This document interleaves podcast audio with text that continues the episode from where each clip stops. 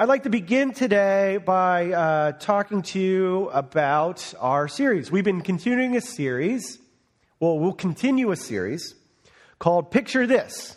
And each week there's a central illustration that we will use to describe what it is that the Bible has to teach us.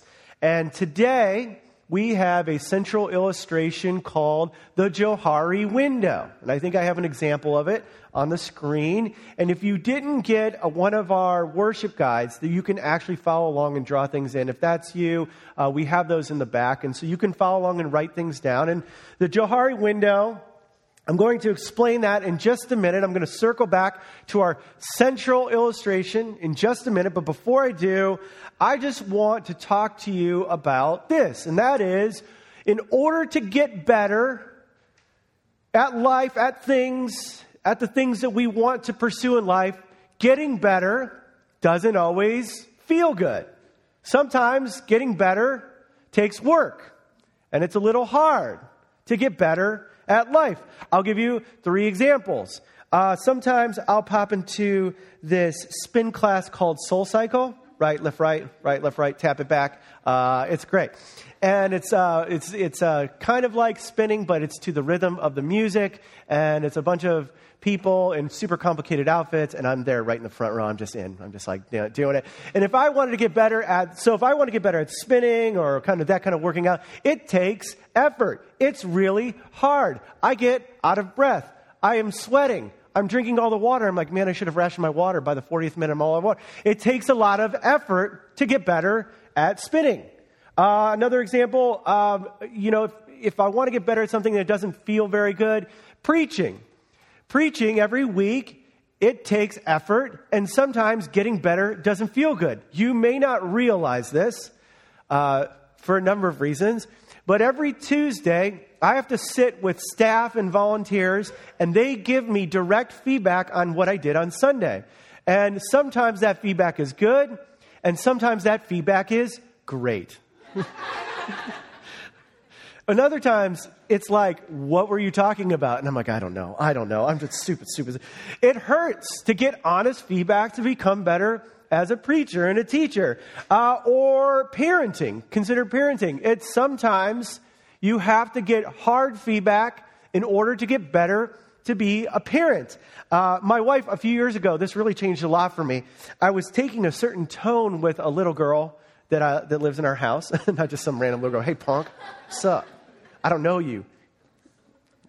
Uh, no, the little girl that lives in our house, I was taking a certain tone with her, and my wife pulled me aside in the ever most gentle, Christ like way. And she said, Look, you know, you may not know this, but like, you don't have to take that tone with a little girl. Little girls, like, way understand things more than little boys. And I go, oh, okay. And that was really helpful, but it was hurtful and it was direct. It wasn't as nice. So I just made it right there. Uh, but like sometimes, sometimes getting better at being a parent is hard because you have to take direct feedback. So let me ask you a personal question. If you wanted to get better in 2020, how would you do it? How would you get better? If you wanted to improve your health this year, how would you do it? If you wanted to be a better employee or finally get the thing that you're working on off the ground, the big project you've been working on, how would you do it? What kind of feedback would you need for that? If you wanted to hear from God more, how would you do it? If you wanted to grow in your walk with God, if you wanted to exercise faith and see Him do more amazing things in your life this year, how would you do it? If you are uncertain about a specific situation happening in your life, how would you go about getting better so you could deal with that? What internal mechanisms do you have in your life? What internal mechanisms do I have? What do we have that can provide us information that can change our mind, that can change what we're doing, that can actually save our life?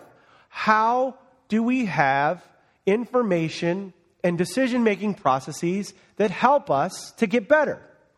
And what you find in the world as we go out there is that people have to influence you. And they're going to influence you on the positive or the negative, And you need that kind of influence in your life in order for you to get better, in order for you to grow. Now, the good news is this that the church of Jesus Christ was designed by God for a number of reasons. And one of those reasons is to glorify Him, to be a witness to all the amazing things He's doing in the world. And another reason why the church exists is to speak truth to you and to me to actually help us get better as people. And so, how does the church, the central question I'm asking today is how does the church help us to get better? Well, I'm going to answer that question in a, in a sermon I've titled, How to Get Better. Uh, why don't we invite God's presence one more time? You know, see what He wants to do today. And then let's take a look at some Bible verses, and then we'll also take a look at the Johari window. So, why don't you join me in prayer today? God, we thank you that you are here today. And uh, God, I ask in every way that we need to welcome you, we would welcome you. I'd ask you would start to speak to us. Uh, God, I'm not alone and uh, coming here today, and I have questions. Uh, I know there's others that have questions that are seeking answers from you. And so, God, I ask that you would speak. You speak through me. And God, even right now, uh, even things that I am not prepared to say, you would help me to say those things, but also speak to people's hearts and minds, God, that they would know it's you, that you do something new in people today. Jesus' name I pray. Amen. Okay, so if you would like to follow along in your Bible or your phone, uh, you can do that in Galatians 11. I'm going to read some verses, uh, Galatians 6, excuse me, there's no Galatians 11, but uh, uh, you can follow along on the screen as well. And in Galatians 6, we're going to be reading something from the Apostle Paul written to the Galatians. And in these verses, we actually have some insights on how to get better and it's not what we imagine at first. And so let's read in Galatians 6, chapter 1, we read this. It says, Brothers and sisters, if someone is caught in a sin, you who live by the Spirit should restore that person gently. But watch yourselves, or you also may be tempted. Carry each other's burdens, and in this way you will fulfill the law of Christ. If anyone thinks they are something when they are not, they deceive themselves. Each one should test their own actions. Then they can take pride in themselves alone without comparing themselves to someone else. For each one should carry their own load. Nevertheless, the one who receives instruction in the word should share all good things with their instructor. And what Paul's saying here, if I could summarize it, that the Paul is saying that the church is a community that is designed to help us get better. That God has set up the church to, to be a place where God will speak to you in order for you to grow. Paul is also saying that the church serves as a mirror. Uh, which we hold up to ourselves, where we are then able to look at ourselves clearly and we can identify problems in our own lives. Uh, and one of the words that Paul uses to describe these problems is the word sin. Now, most of you have heard the word sin before, and most of you have an idea of what you think sin may be. But if I went around this room and I lined everyone up and I held the microphone, I said, Define sin for me, uh, uh, each person might have a slightly different understanding of what that is. And for some of you, you think really negative things. Some of you think, um, really like you, it, you, feel a sense of shame because of uh, uh, kind of the environment, the religious environment you grew up. So, what I would like to do before we move on and explain how to get better, I think it's important for us to clearly define what sin is and how Paul defines sin and how the Bible actually defines sin. And so, what is sin according to Paul? Just to be really clear, I want to cover this. Uh, sin is running your hand against the grain of the universe. If you can imagine a grain of wood, and if you run your hand against the grain of the universe, you get splinters. We see this in life when people do things that we know won't work for them, but they do them anyway, and then they wonder, ouch, they get a splinter. It doesn't work for them. Uh, what else is sin? Well, sin is always when we turn a good thing into an ultimate thing that should we lose that thing, life wouldn't be worth living. And this is a different, more unique version, uh, definition of sin because it has less to do with just doing bad things for the bad reasons. You could always be doing good things for the wrong reasons, which causes people to uh, dislike you or it causes you not to relate well in the world. This results in pride, which hurts you. But also, there's a couple more things, aspects we see about sin in here from the Apostle Paul. Sin creates blind spots and keeps us from fully understanding ourselves. And then sin can actually harden our hearts and blind us so we can't actually see the reality going on around us. Have you ever experienced somebody who seems like they have it all together, but they're doing the wrong thing and they know they're not really quite doing the right thing, but they cannot see how that thing that they're doing wrong is affecting the other areas of their life? That's because sometimes sin it's not just something that happens, but it's connected to the spiritual world, and that spiritual world has tentacles, and it works its way into our heart, and it affects our vision. It's almost like when sin gets a hold of us in a certain area of our lives, it's like we're living in a fog. Like we know there's a better way, we know that we should be able to climb out of this, but we, and we, we know there's more to see in life, but we just can't see it because the fog is heavy, the, thaw, the fog is thick and you know you want more, but you can't quite figure out. That's the effects of sin and what it does to us. But what here's the good news. Paul also talks about throughout his writings, he also talks about something called the gospel. And the gospel is the good news that Jesus died on the cross to break the power of sin, to break the power of the fog, to break the power of not being able to make the decisions that we want to in life. And so when people turn to Jesus, they are connecting themselves to a supernatural power that can break sin. It can get rid of sin. It can get rid of the sin that holds us back. It can keep us from turning good things into ultimate things, and we can keep them in proper perspective. And we can also become more aware of ourselves, our actions, and our consequences. So, if you look at these verses, it says, you who live by the Spirit should restore each other gently. And what G- Paul is saying is that because of Jesus, the church has access to the power of the Holy Spirit. The Holy Spirit will supernaturally speak to you and to me and to us about what we need to hear. And when we have access to the power of the Holy Spirit, it will guide us and speak to us about all the things we need to know. And it's such a shame that many Christians today don't really know who the Holy Spirit is and don't really access the power of the Holy Spirit. But the Holy Spirit was given to us to help us to grow, to help us to be better. Uh, recently, um, uh, Nicole and I, with Mary, we went to uh, Disney World for a couple days in Florida, uh, and um, it's almost like this having the Holy Spirit is almost like having tickets to be able to go to Disney World, but never really entering the park. Well, I've got these tickets. I can go to Disney World anytime I want through this block of time period, but I'll never use them. You would never do that. You would go in and use the tickets. But so many of us don't use the tickets. We don't walk in to the park. And let me tell you, the power of the Holy Spirit is bigger than the power you have in your life. The Holy Spirit has more power than your boss.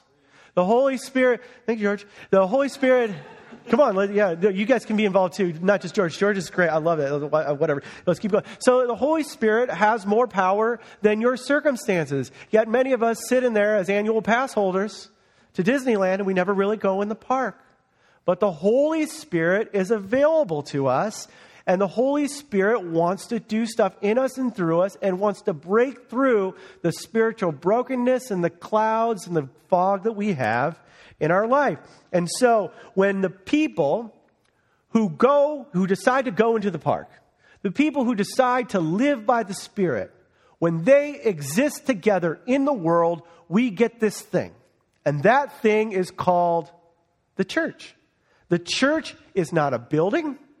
The church is a people, it is a body of people brought together by God's Holy Spirit. And this means that when God's Spirit is talking to us and we're living inside the park, we have access to knowledge and supernatural power that we never would have had otherwise. And when people get together, those of us who live by the Spirit, we are called to carry each other's burdens. We're called to speak the truth in love. We're called to tell the truth. We're called to help each other become better.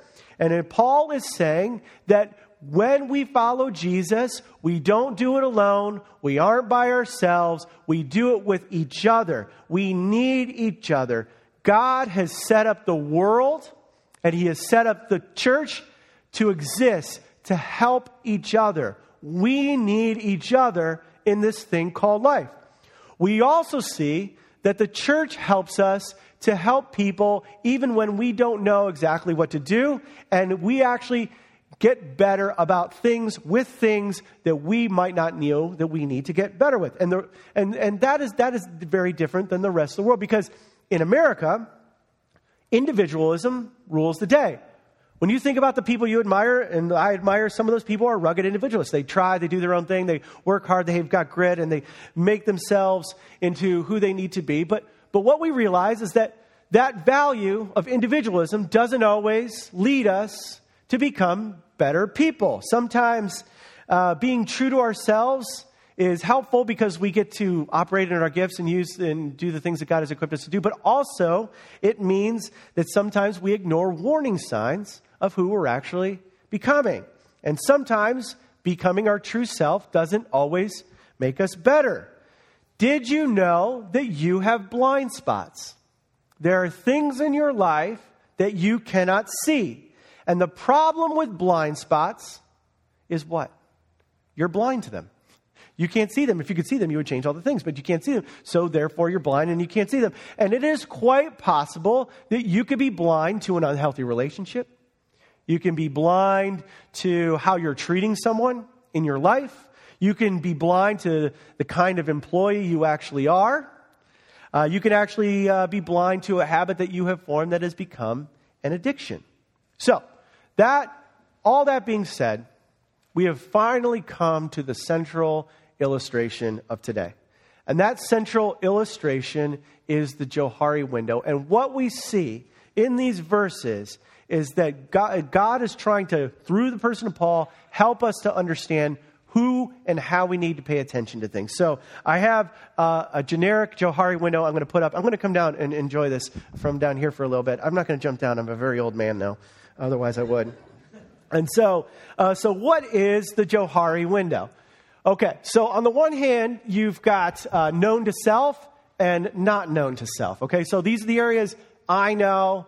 These are the areas I don't know. Okay, are we? Are, are pretty clear so far? And then this way, you have these are the ones that are known to others, and then you have the ones that are not known to others. So that leads four areas. You have the open area. I know it, and you know it. We all know it. And then uh, you have the hidden area. I know it and you don't know it. Ooh, uh, and then uh, there's the blind area. You know it and I don't know it. And you guys have talked about it behind my back. Okay. And then you have the unknown area, which is uh, nobody knows anything. Okay, and so uh, just to make this really clear uh, before we get into the serious examples, I have some lighter examples I'd like to share with you. First example is this uh, it is uh, bad breath. Let's talk about Johari's window, Johari window and bad breath. So, in the uh, hidden area, not known to others, and but known to self, sometimes when I eat ramen, my breath smells very bad, and I don't like to make out with my wife until after a quick brushy brush. All right, fair enough. hey, girl. Hey, girl. These noodles are good. Um, but uh, let me just uh, brushy brush real quick. So that would be a hidden area from the world, but I know. But let's be honest. Oh, we all know. So that leads to the second area, known to others. When I go to make out my wife, and she says, Nope, you got that ramen snack. Okay? That would be a known area to her and to me. And then the third area would be like when my daughter says to my wife, Did you know that daddy got that snacky breath after ramen? So they all know and they talk about it, and I, maybe I don't know. And then the fourth area is I love ramen. It is so good. I think I'll spend the rest of the day getting really close to people and telling them all about it. So you don't know what you don't know. Okay, let's use it. Let's go to the next example, okay, just to help you understand. This one's money. This one's a little bit more serious. Uh, not known to others. I'm basically barely surviving financially. I can barely pay the interest on my credit card. I don't know how to fix this. So, in this scenario, you know that your finances are crumbling, but no one else knows, or so you think. Which leads to the second area, which is hey, check out this new luxury vacation I went on. I know that you know I don't have a job right now, but YOLO. So in this area, we all know that you don't have a job, and we all know that you don't have any money, and we all know that you put those pictures on Instagram. So, and you're in crushing debt, and it's killing you right now. This message is for you. All right, and the third one would be, uh, this is, hey, did you hear he lost his job and went on vacation? That's not wise. That's how people get into trouble. Should we say something? Note here that not known to self, the blind area is not that I don't have a job or that I spent too much money on this cool vacation everyone knows about. The, the, the, the blind area is, in fact, that like I'm living like there's no problem. And the other people know that, like, when you go down this way, dude, you're going to be in trouble if you keep spending that way. Okay? And then the fourth area, unknown. Hi, I'm an IRS auditor, and I just put, put the finishing touches on a letter explaining that he will the federal government $5,000 in back taxes. Mwahaha. So you never know what you don't know. you never know what's going to happen to you financially. Um, is everyone scared? Uh, whenever I talk about money, people get like really like, oh man, yeah. And you start running the numbers. You're like, what? Okay, so uh, next example is how about a toxic relationship? I really like him. I know he doesn't want to get a job right now. He doesn't have any close friends. He's volatile when we argue, but I think I can change him. Ooh. How about the next one? Isn't my new boyfriend great? He's currently working on this new project that's going to revolutionize the industry. okay. All right. You see there's a little gap there. Uh, how about none to self? I really think she's looking at this relationship with rose colored glasses. We all know that he's bad news of her. She has so much going for her. She's just fooling herself. Okay. That's what people say when they don't want to tell you, you know?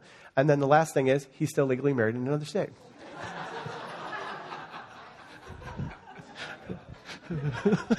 Yikes. oh, my goodness. So that's how Johari window works. There are things that we know that we know. There are things that other people know that you don't know. And then there's these things that come into our life where nobody knew that was coming. And we all go, I'm sorry. I'm sorry. And the fact is, is that it's very easy to see everyone else's blind spots, but it's very hard to see your own blind spots. And over and over again, the Bible tells us, and Paul tells us, that we are not an island, that we are not meant to do this life alone. We cannot figure it out on our own. We actually need each other. That is the way life was designed to work. And so uh, I want to give you four ways that this window and what these verses are encouraging us to do. But before we do, there's a couple of other verses in the Bible, I believe, that reinforce this. If we look in the book of Proverbs in verse 27, it says, Better is open rebuke than hidden love. Wounds from a friend can be trusted, but an enemy multiplies kisses. And then we also have, my dear brothers and sisters, take note of this. Everyone should be quick to listen, slow to peak, speak, and slow to become angry, because human anger does not produce the righteousness that God desires. And, and so, what do we see from all this? What do we know to be true? How does the church actually help us to get better? Two ways are here. If you're taking notes, the church is a place to give and receive honest feedback. And the church is a place to practice active listening. Active listening. You know, we've, the church is a place where we can actually tell people what we need to tell them. And the church is also a place where we can open ourselves up and hear from others. And just like it said, we need to be uh, slow to speak. We need to practice active listening in two ways active listening with each other, and also active listening with God. And so I've got another Johari window. How do we respond to what God is inviting us to do?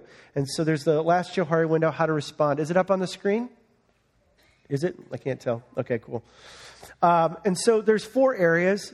And I'd like to start with the bottom uh, left one. In that area where we know things and other people don't know things, the question we can ask, if we want to take this seriously, is Am I being honest with myself about this particular situation.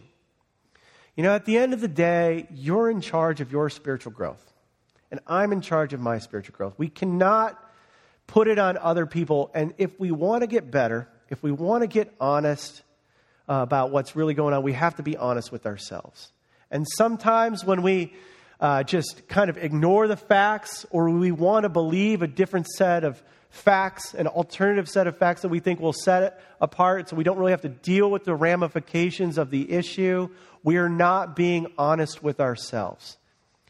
How many of us have made mistakes in our past because we just weren't honest with ourselves? Look, if I was really serious, I would be honest about I didn't handle that. I, you know, and there's, there's things that I think about that I, I could have done differently because I was dishonest with myself. I tried to fool myself. But you know what? Fooling yourself can only go so long. Eventually, the truth comes out, and eventually, reality sets in.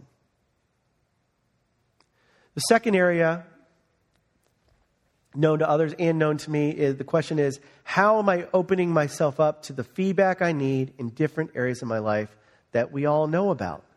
And this is where the church comes in. The church is a place where you can be open yourself up to the feedback that you need to get better. I can open myself up to the feedback I need to get better. And uh, what, what's hard, uh, there's a difference between opening yourself up to the feedback um, and like just being around and hoping nobody ever asks you any questions. And sometimes what this means is we're going to have to prompt people and ask them questions. Like, hey, you and I both know I lost my job and I'm struggling to figure out what's next. Can I get some feedback from you? Or, hey, you know about this other particular situation with this relationship with this thing. I didn't actually ask you your opinion. Can I get your opinion on that? What is God maybe speaking to you that you can deliver to me about this thing? What I have found is, and it's true in my own life, we actually have to ask people to get that feedback. People aren't going to, on their own, just give you that information. Why? Because we're a society and we're trying to be nice. And also, we're afraid of rejection. And if we'll be honest, sometimes unsolicited feedback results in broken relationship. So, the problem I think we have to overcome, the challenge we have to face, is we have to be willing to ask for the feedback. We have to ask people, hey, this is going on. What do you think? And that's where the church comes in because this is designed to be a place where we're all facing a direction, where we're hearing from God, we're hearing from Jesus, we're trying to grow and be better people, and we encourage each other by being willing to tell the truth when the truth is required from us. Does that make sense? Okay, and then, which is a little different than uh, the, the other church one, which is in the top right corner, which is how do I regularly ask people to speak into my life about my blind spots? Um, if you are blind to it, then you can't, like, you don't know what to ask. You know what I mean? Because if you knew what it was, then you could kind of work on it and it would be out in the open. So sometimes we have to ask people in the church and people we trust a different kind of set of questions. Like, hey, what am, what am I not seeing here? That, that, in fact, is a really good question. Hey, what am I missing here? Hey, I'm going through this thing. Hey, I just can't quite develop the relationships in my life that I want to. Am I missing something here? And you might have to prompt the person a couple times in order to get your answer. But people will tell you because you're blind to it and they can see it. You need other people to tell you those things. And the last way you respond, uh, oh, before I do that, for the church ones on the top, the ones that everyone can see but you can't see or you can see, there's two great ways. This is why we always encourage people to join a community group. Community groups in churches are ways for you to get to know people, develop trust, and get the feedback that you need to grow. And this is also why we encourage you to build relationships here at the church. Like we have this event for women after the service. Next week, we have next steps. In a few more weeks, we'll have some other event. I know Pack City Social has some interesting things planned. And the reason we do all these things is we can facilitate relationship, but we can't make you be friends. We can't make you open up to one another. But if we provide those opportunities for you and if you take advantage of them, you're creating a context where you can actually become better, where you can actually grow. But then it leads us to the last one. You don't know it, and I don't know it. Nobody knows it. And that's God. The unknowns, unknowns. What we don't know, what we don't know. God, there are things that we just don't know or see. Will you help me see the things in my life that I need to see? Will you help me see the things I need to see in my life? And in this one, ooh, this is the tough one. Because this is the one where we together we have to go before God and we go, God, we, we come to you. We don't have it all. We need you. God, I ask that you would speak to me. Please, by your grace and your mercy, show me what I need to see. We don't know what we don't know. God, we trust you. We look to you. We guide we want to be guided by you. We we go before God and we ask him for his help. We ask him for his guidance. These are the four areas if you take these four areas seriously, you will get better. You will get the feedback that we all know you need. You will get the feedback that you didn't know you need, and you'll be perfectly positioned to ask God about the unknowns that you face in your life. And uh, personally, as a dad, I need this. I need to hear from God. And I need to hear from others about the kind of husband and dad that I am. As a husband, I need to actively listen, not just to my wife or to other husbands or other wives that have feedback about how I'm supposed to relate. I need to hear from God. God, what are you saying to me about my marriage? God, what are you saying to me about how I'm treating my family? God, what are you saying to me about my friends? You need that too. I need it for this church. God, I don't know what I don't know. I don't know what's around the corner. God, you have to be with us. You have to help us. Build your people into what they need to be. Help me, guide me. And also with the church, I don't know what I, I there's certain things I can't see that you see. I need that. I need to hear. And just like I need it, you need it. You need it in all the areas of your life. You need it in your work. You need it in your romantic relationships. You need it into your former romantic relationships. You need it everywhere. And so, as I close, I know you have the little Johari window in front of you if you grabbed one of our little bulletins. Um, um, I just want to pause right now. You've got that Johari window in front of you. We should have it up on the screen too. Just pause. What is God leading you to do? How is God leading you to be more honest with yourself? Write it down. Write it down in the bottom left. Write that down. Or just think about it. What's the particular thing that you know you need feedback on right now? Everyone knows about the thing with the thing. What is the thing that you need to ask for? Who are those people that you need to get feedback from? Write it down. Who are the one or two people that you need to reach out to and say, hey, what am I not seeing here? What's going on? Who are they? Will you reach out to them this week? Will you, will you contact them and say, hey, I, I just, I just need to ask you? And then the last one, you know, hey, God, I want to go before you. I'm, I know there's certain things that I can't see and others can't see. Help me to see clearly. What's something that you want to hear from God on? You want the fog lifted from? Now, I believe that as we do this as a church, a couple things are going to happen. First, the, the, more positive thing is we're actually going to get better. We're actually going to see each other uh, as we actually are, and we're actually going to be able to um, improve certain areas of our life. The other thing is, it's going to get real messy because we're going to start to tell each other the truth. And whenever we tell each other the truth, that can be hard. But if we do this, we can actually get better. And what would it look like for a small church, a small group of people, to actually hear from God, hear from others, and actually get better this year? What do you think that would look like? I think it'd be great.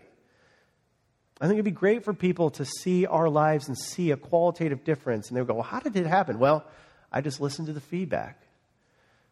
I listened when other people spoke into my life, I listened and I got better. We will get better as a result. Why don't we all stand?